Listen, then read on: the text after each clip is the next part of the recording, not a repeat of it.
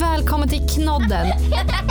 En podd där du får experternas svar på frågor som rör allt du kan behöva veta i småbarnsåren.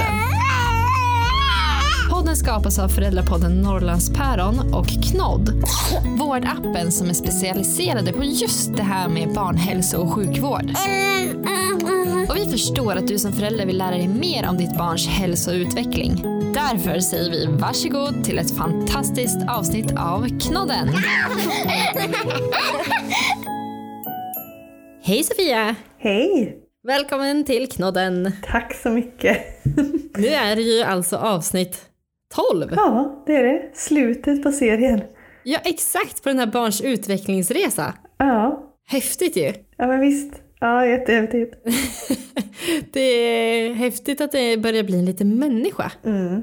Och mycket egen personlighet. Men berätta, en 11-12 månaders, vad, vad gör de? Vad gillar de? Ja, eh, och vi fortsätter på temat utforska, tycker jag, som vi har haft de två senaste gångerna också här. För det, det, det fortsätter, men på andra sätt. Eh, nu är man, vill man testa själv. Man, är, det är liksom, man får inte vara med och hjälpa till för mycket. Eh, redan nu kan det här liksom lite självständigheten börja och att man vill lära sig och har man väl lärt sig något så vill man gärna prova det många gånger och öva och bli bättre och bättre på det man gör. Just det. Och jag tänker att en del barn kan ju ha börjat gått själv eller kanske vill börja träna på att gå själv. Vad är bra att tänka på där som vuxen? Försöka vara med så mycket som möjligt. Låta barnet prova om den vill. Om den är, eh, liksom har kommit dit att den är modig och vågar släppa taget och gå så äh, finnas där. Och har man ett barn som klättrar mycket så försök att vara, inte vara den som säger nej utan kanske lära barnet istället om men hur tar vi oss ner från soffan ehm, eller stolen och så finnas där precis hela tiden så att man kan fånga upp honom och tappa fotfästet. Men faktiskt låta barnet utforska och lära sig. För att om vi lär barnet att ja, men backa ner från soffan istället för att gå med huvudet före så kommer den ju snabbare bli självständigare och säkrare på det. Mm. Ja, men jag kommer ihåg att om det fanns trappor i närheten där vi var vid den här åldern, Ja. då, var det, då var det det som gällde hela, hela dagen, hela kvällen. Det var bara upp och ner för den där trappan. Ja men precis. och då är det jättebra att kunna ha liksom en grind när man inte vill att, att liksom, man inte vill att den ska springa hela tiden. Jag har inte möjlighet att hålla koll nu. Och sen ha stunder när man faktiskt får lov att utforska den här trappan. För oftast det som jag inte får lov att göra är ju det mest lockande av det som finns hemma. Såklart. Det är så för oss vuxna också tänker jag. Ja, ja vi, absolut. Vi vi vill aldrig mogna i den frågan. Men eh, vad händer, jag tänker om de tränar på att gå, om vi nu bara på ett vanligt golv, inget farligt omkring och de liksom ramlar. Hur ska jag som förälder agera då? De flesta gånger när man säger att man faller från egen höjd eh, så blir det oftast inte så farligt. Eh, sen självklart får man ju bedöma underlag. Liksom snubblade man så man slog i hårt, flög lite och slog i, eller får vi bedöma situationen runt omkring. Men att ramla från stående till ner på golvet och slå sig, det går oftast väldigt bra. Eh, det är lite små saker man gärna kan ha med sig och titta efter. Och det är ju det här att, om, som vi ofta frågar om man ringer in med olika, det om barnet har skrikit på en gång eller om den svimmade, slog i sig så hårt. Eh, för det ska man ändå ha liksom att, nej men, ja, men oftast blir det lite tyst en, sådär, en sekund och så skriker de. Men har de varit medvetslösa slöa i början eller skrek de nästan direkt? Ehm, och kräkningar. Om det, kommer, om det liksom börjar kräkas mycket eh, efteråt liksom utan, utan att det är rimligt. Barn kan ju kräkas för att de gråter. De hulkar så mycket så att de gråter. Men de ska ju inte fortsätta med det sen när de har lugnat sig. Så det är två saker som jag tycker att det är såna här saker man kan tänka lite extra på om barnet slår sig. Mm, Hålla lite koll på. Mm. Jag tänkte på det här med att börja prata.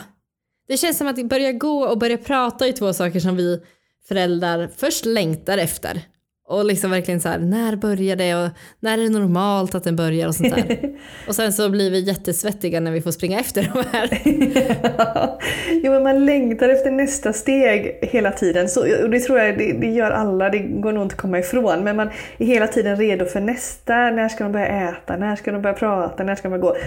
Eh, och sen när de väl gör det, då går det så fort så att då vill man nästan backa lite. Då saknar man det där trygga sköna av att de faktiskt inte var överallt och ingenstans hela tiden. Ja, verkligen. Men vad skulle du säga är normalt när det kommer till talet vid 11-12 månader? Mm. Nu kan faktiskt vissa börja säga sina första ord. Uh, det blir oftast lite enklare ord och, och sådär. Eh, men absolut, uh, vissa ord här och där kan de säga. Uh, och sen också att de, liksom, alltså de förstår väldigt mycket. Man kan liksom fråga vad är lampan och att de faktiskt tittar på lampan. Eller, ja, så att de, de förstår och mycket, många av de orden man har upprepat ofta då självklart är ju det som fastnar. Mm, exakt. Många, jag har vänner som har barn i den här åldern nu och många av dem säger ju så här just nu att ja men nu, det, vi vet ju vem som bestämmer hemma just nu. Det är liksom den här, ja. den här lilla människan. vad, vad är det som gör att de blir liksom, jag menar att de får en vilja känns det som. Mm. Jo men nu börjar de liksom att eh, ja, men ta lite plats på ett annat sätt. Och jag brukar kalla det lite minitrots. Det här att jag vill och jag kan fast jag egentligen kanske inte kan. Eh, och, och att kan bli jättearg när man inte antingen får som man vill eller faktiskt inte klarar det som man vill klara av. Men lika väl kan de känna en otrolig stolthet och bli så glada när de då faktiskt lyckas med det här som de har bestämt sig för att göra. Uh, och att man då kanske får lov att vara båda två. Man får lov att vara arg när man inte klarar det. Och så får man liksom, ja, ja men jag ska hjälpa dig, titta här, vi provar en gång till och sådär. Uh, och att man också ska få lov att vara sådär jättestolt över minsta lilla framsteg. Mm. Ja, men jag kommer ihåg ibland när de, när de löste sådana saker som de har tränat på ja. och längtat efter. Då var det nästan som att de var lite förvånade. Ja. De såg det på dem och nej men vad händer nu? Ja, det gick. Ja, exakt, det gick. Ja. Men eh, vad kan jag göra med mitt barn på dagarna? Alltså hur, hur vill de leka? Vad kan jag, hur kan jag leka? Jo men det är mycket fortfarande det här att liksom testa i och ur och, och, stapla saker på varandra och sådär. Men också titt ut brukar vara väldigt roligt i den här åldern. Eh, och att de faktiskt börjar leka, inte bara det här att man leker titt ut med dem, utan att de faktiskt själva tar en filt eller en gardin och drar över huvudet och så sitter de där och så slänger de ner den och så blir de jätteglada när de ser den. Eh, och det är en sån här härlig glädje som man, ja, väldigt genuin glädje. Ja, jag kommer ihåg mina föräldrar, alltså barnens mormor och morfar, de eh, skulle vika lakan. Ja. och de gjorde, gör på sånt där som alla äldre generationen gör tror jag. Att de liksom skakar lakanet. Och de kunde ju sitta där under och skratta hur mycket som helst genom att de bara stod där och vek lakan liksom och de fick sitta under. Ja men precis, och det tror jag man gör lite på så här babyrytmik i alla fall. Förr säger jag då. uh, det här just att man fick ligga på golvet och de här färgglada... just det, så här regnbågs... Ja men precis, en sån... Vad säger man? Cirkellakan av något ja, slag va? Ungefär så skulle jag säga. Ja, med massa olika färger på. Så fick man la man barnen där under och så upp och ner med den här. Och det var liksom hur roligt som helst. Ja, ja men verkligen. Hur är det med, finns det någonting man kan börja så här träna på? Vi pratade förra gången om att de har börjat peka på saker. Så jag tänker att lära dem sin egen kropp, är det någonting man kan börja med? Absolut, det är en jätte, också bra ålder att börja nu. Eh, sen kan man kanske inte förvänta sig att de ska kunna det ännu. Men att nu kan man försiktigt börja visa både på sig själva och på sig själv och på barnen. Vad är mammas näsa? Titta här är näsan. Och, och då, vad är din näsa? Ja, men där var den. Och kanske inte få en nalle eller en docka också. Liksom. Att man börjar benämna kroppsdelar. Och det finns ju sånger om det också. Sån här huvud, axlar, knä och tå är såna jättebra som, som också fastnar lite grann. Uh, för, för det är någonting vi förväntar oss att de så småningom här nu de närmsta månaderna mm. ska börja lära sig. Mm. Ja men verkligen. Jag tänker att det kan också vara ganska skönt just det här att kommunicera när det, när det är någonting som har hänt eller att de har ont. Då tyckte jag det var jätteskönt när de lärde sig liksom kroppsdelar och i alla fall peka. Men också sen liksom kunna förstå, ja men vart är magen, ja. vart är foten? Ja men precis. Och hjälpa till. Jag tänker på det här att kan jag få, ge mig, sträck fram foten så ska jag sätta på strumpan. Liksom. Alltså att, att eh, de blir ju mindre frustrerade när de känner att de blir förstådda och kan göra sig förstå, liksom, förstådda och, och sådär. Och att de även förstår vad du säger och, vad man vill. eh, det blir lite mindre raseriutbrott om man, eh, om man jobbar mycket med tal och språk och, och kroppsdelar och sådär. Mm. Det känns som att vi föräldrar oftast kan vara lite oroliga över hur, ja men om våra barn utvecklas i rätt takt. Och kanske speciellt nu när det börjar bli, ja men det är mycket som ska falla på plats. Det är både tal och det är att gå och det är att förstå massa saker. Hur, det känns som att vi oftast hamnar in i att jämföra barn med varandra, kanske syskon, kanske kompisars barn, alltså ja men mycket. Jämföra och så.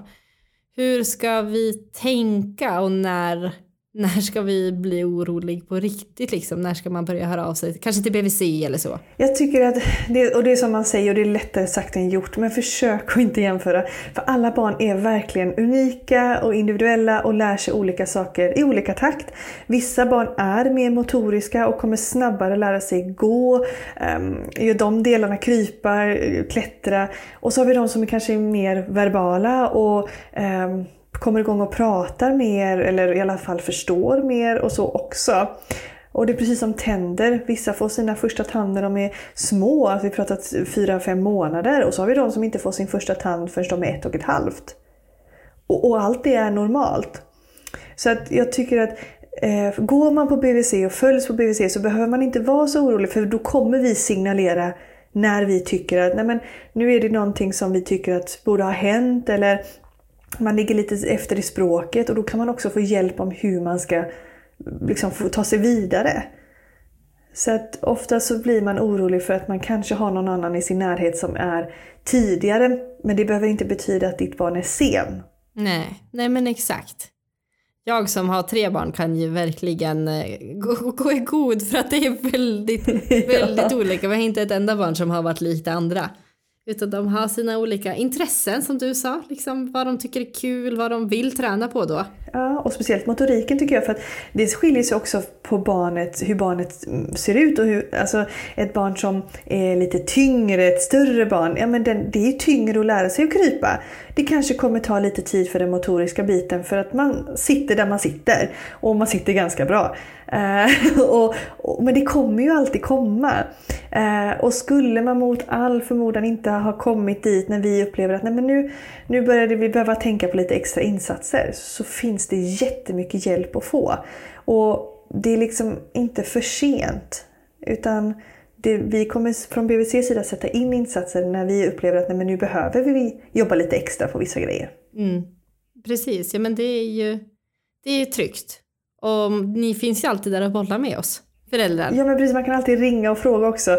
Om man är orolig för att något inte har kommit igång så får man ju ganska snabbt svar på om det, det är rimligt eller inte. Men jag, jag tror jag ändå vill gå tillbaka till det jag sa innan. Att, att för att någon är tidig betyder inte att ditt barn är sen. Jättebra. Det är en bra grej vi ska ta med oss framåt också tänker jag. Alltså ja. hela livet. Hela livet. För oss själva ja, också.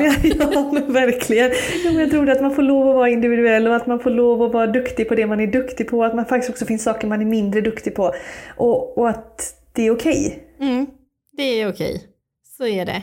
Och kanske hellre se till styrkorna som man har. Ja, men försöka fokusera mer på dem. För det är kanske det som är det som ditt barn tycker är roligt. Och det är därför den övade mer på det. Och då, kan man, då blir man duktigare på det man övar på, så är det ju. Och att man också ser då vad är det som vi inte är lika tidiga med. Men är det någonting vi kan göra något roligt av? Kan vi hitta på någon lek eller någon, någonting som gör att vi övar på det här utan att det blir mm. ja, men övning? Mm. Ja men verkligen. Vi har, en, av, en av våra barn gick hos en logoped ett tag för att få igång, hitta rätt muskler i munnen. Ja. Eh, och det var ju superkul för vi fick ju mm. massa spel. Massa spel och massa lekar så vi hade jättekul och då lossnade det ju ganska fort. Det, så att det, det ju, det behöver inte vara en stor grej. Och som sagt att leka fram tror jag är jättekul. Verkligen, det är nyckeln till allt och det ser man både logopeder och sjukgymnaster och allt sånt som man kan behöva träffa med sina barn om det är så att man behöver extra stöttning. De jobbar ju jättemycket med det här med lek och motivation och att det ska vara roligt. De är väldigt duktiga på det de gör också. Det är de, de är som vågar, li- ja, men det är de som vågar lita på att, man, att hjälp finns om det behövs. Mm. Jättebra. Så här var ju nu sista avsnittet på barns ja, det. Det. första året med våra barn. Ja. Mm. Vad vill du säga att vi ska ta med oss nu från det här året? Ja, men, men njut av varje fas. För som vi har sett här, vi har verkligen kunnat göra ett avsnitt om varje månad för det händer så mycket första året och det är så mycket nytt så jag tycker att man ska försöka leva i nuet. Eh, har, man inte, har man lyssnat nu innan man har kommit dit där, vi är så att försöka inte ha för bråttom. För man, det här året får du inte tillbaka utan det är ju nu. Eh, så försöka njuta av det så mycket som möjligt. Mm. Jättebra. Det tar vi med oss. Ja. Det, och jag tänker att jag vill skicka med till alla föräldrar som har gjort första året. Eller ni som lyssnar i förtid. Liksom när, när barnet nu fyller ett år, det är också en ganska stor grej. oh ja, Men så här, kom ihåg att fira att ni också har varit föräldrar ett år. absolut. Och att man har överlevt. Ni har överlevt, barnet har överlevt.